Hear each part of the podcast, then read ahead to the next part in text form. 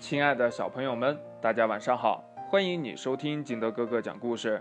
今天呢，金德哥哥给大家讲的故事叫《不肯原谅》。话说呀，长耳朵兔正在扫地呢，突然听见有人叫门了，他急忙去开门。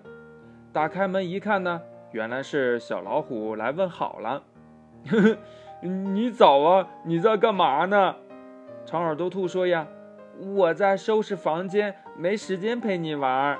小老虎说：“呀，哦，你这么忙，我还是走吧。”小老虎呀，想让长耳朵兔有时间玩，于是呢，就悄悄地把长耳朵兔的时钟拨慢了，还大声地对长耳朵兔说：“呀，滴滴滴，回头见，长耳朵兔。”长耳朵兔打扫好房间，正在休息。这时候呀，小熊来了。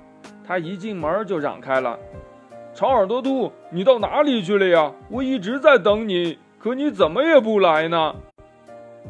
长耳朵兔指着时钟说：“还没到时间呢。”小熊呢，把自己的手表给长耳朵兔看。长耳朵兔这才明白过来：“哼。”是小老虎捉弄我，它呀把时钟拨慢了。长耳朵兔呀气急了。第二天呢，这小老虎呀向长耳朵兔道歉。他说呀：“嗯，对不起，是我闹着玩呢。”长耳朵兔扭过身，看也不看小老虎一眼。这小老虎呢，给长耳朵兔送来了他最爱吃的胡萝卜蛋糕。可长耳朵兔说呀。不要不要，我不吃。小老虎看见长耳朵兔在挂窗帘，赶快过去帮忙。长耳朵兔气呼呼地说：“呀，不用不用，我自己能行。”小熊说：“呀，这小老虎真心道歉了，你为什么不原谅他呢？”可是呢，不管小老虎怎么做，大家怎么说，长耳朵兔就是不肯原谅小老虎。这有一天呢，下着大雨，长耳朵兔走过一座小桥，一不小心呀，掉进了河里。长耳朵兔大喊呐：“救命呀！救命呀！”这小老虎听到了喊声，跳进河里，把长耳朵兔呀救了上来。长耳朵兔看了看小老虎，只见它浑身上下湿淋淋的。